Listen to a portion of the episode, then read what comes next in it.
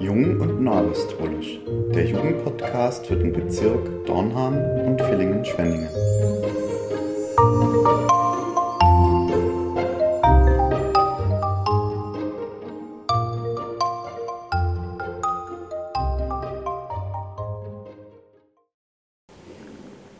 Ein herzliches Willkommen zu einer neuen Ausgabe unseres Jugendpodcasts. Dieses Mal mit den Informationen zum kommenden Jugendsonntag. Der Jugendsonntag findet am 20.11. statt und beginnt um 9.30 Uhr mit einer Ansingprobe. Um 10.30 Uhr beginnt dann der Jugendgottesdienst. Anschließend gibt es einen kurzen Mittagsimbiss. Um 12.30 Uhr, circa 12.30 Uhr, ist dann Andreas Breitkreuz zu Gast, der uns berichten wird über seine Erfahrungen, die er als Gefängnisseelsorger gemacht hat. Ich habe ihn für euch vorab gesprochen. Hören wir rein. Ja, hallo Andreas. Ähm, schön, dass äh, wir hier schon zusammengekommen sind. Äh, du bist ja dann am Sonntag bei uns und deshalb erstmal die Frage an dich. Was ist das Wichtigste, was du uns über dich erzählen möchtest? Ja, erstmal auch. Hallo Robert. Ich freue mich, dass ich Sonntag bei euch sein darf. Ja, was gibt's von mir zu erzählen? Wichtiges. Das ist schwierig.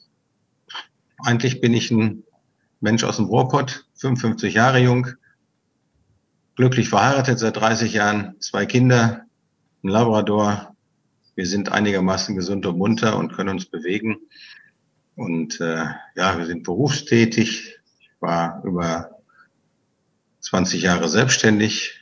Dann kam eine Krankheit am Knie und jetzt bin ich Angestellter im Vertrieb und habe Zeit und alles ist gut.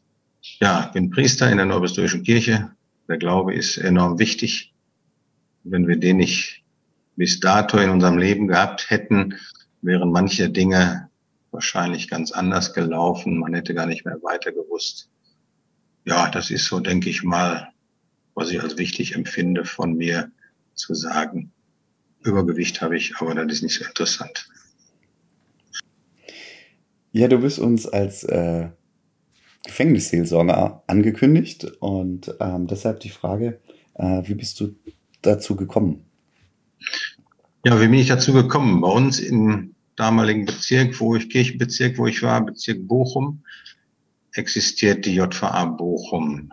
Und da war schon, bevor ich dahin kam, gute zehn Jahre Gottesdienste einmal im Monat und wöchentlich Gesprächsstunden. Das heißt, sie dauerten anderthalb bis zwei Stunden.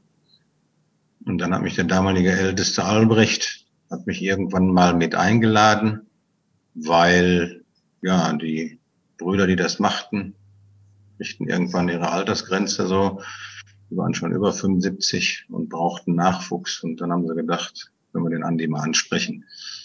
Und dann war ich, ja, aufgrund der Einladung des Ältesten war ich dann an einem Sonntag. Wir hatten immer am letzten Sonntag im Monat Gottesdienst dort. Und das war dann im Februar und war ein Vorbereitungsgottesdienst für das Entschlafenwesen. Und äh, ja, da hat er mich eingeladen und dann habe ich gesagt, okay, ich komme. Das war so eine ganz besondere Situation, weil wir immer den Besuchsraum, wo die Männer ihre Familien, Frauen und Kinder empfingen, zum Gottesdienstraum umgebaut haben. Und hintendurch, ja, war der angrenzende Raum, da waren die Kinder, die dann da ihre Spieltische hatten, wo Bauklötze lagen und sonst was. Ja, und hinter uns die geschlossene Gefängnistüre, wo wieder an so einem Gang so eine Gittertür endete. Das war so das, was mich dann letztendlich so bewegte, weil Verbindung mit Ewigkeit, entschlafenen Wesen, nach unserem Bild, wo man sagt, wir schließen Türen auf oder das Apostolat schließt Türen auf und die werden dann zu den Apostelaltaren, Altären geleitet. Das war für mich so, so bildhaft auf einmal. Und dann habe ich gesagt, okay, jetzt hast du hier einen Gottesdienst gemacht, mitgemacht, Ältester den gehalten, ich habe mitgedient und dann habe ich gesagt, okay, dann gehe ich mal zu den nächsten zwei, drei Gruppenstunden, guckst du dir die auch nochmal an. Ja, und dann war das alles insgesamt einfach für mich persönlich überzeugend. Zwar schon eine harte Kost, aber so, dass ich letztendlich gesagt habe, ich mache das. Ich habe dann Ja dazu gesagt. Für 15 Jahre. Wusste ich damals noch nicht, dass es so lange dauern wird. Ja, über deine Tätigkeit werden wir dann sicher Sonntag noch viel ähm, erfahren. Ähm, jetzt eine letzte Frage noch. Ähm, wie hat sich durch deine Tätigkeit deine Einstellung zur Strafe ähm, verändert? Meine Einstellung zur Strafe, ja, selber will man überhaupt gar nicht in diese Strafe kommen, die dazu führen würde, dort in der JVA zu landen. Allerdings kann es, wenn wir ganz ehrlich sind, ganz schnell passieren. Fast alle von uns sind Autofahrer und man fährt mal irgendwie abgelenkt, warum auch immer. Hinterher wird einem Fahrlässigkeit vorgeworfen. Dadurch entsteht ein Todesfall. Dann bist du schneller drin, als du gucken kannst. Ja, ich sag mal, es hat sich ganz viel verändert in dem Bezug, dass ich ganz am Anfang, wir haben nicht nur die Gruppenstunden gemacht und nicht nur die Gottesdienste, sondern haben auch Einzelgespräche mit Inhaftierten gemacht, ob apostolisch oder nicht nur apostolisch, völlig egal. Äh, und dann haben sie ihr Herz ausgeschüttet. Wir wussten nicht von jedem, welches Strafmaß oder welche Strafe er begangen hat und welches Strafmaß er bekommen hat. Das haben die uns dann, wenn sie es wollten, freiwillig offenbart. Und damals war jemand, der mir gegenüber saß, der mir dann erzählte, dass er sich an seinen eigenen Kindern vergangen hatte und fragte mich dann am Ende, was ich jetzt davon halte.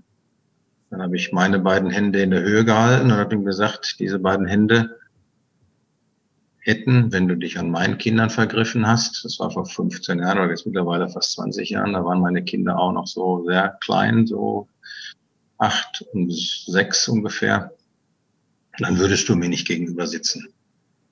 Dann war er erstaunt und hat gesagt, wieso? Ja, ich sag, dann hätten diese beiden Hände dich kalt gemacht.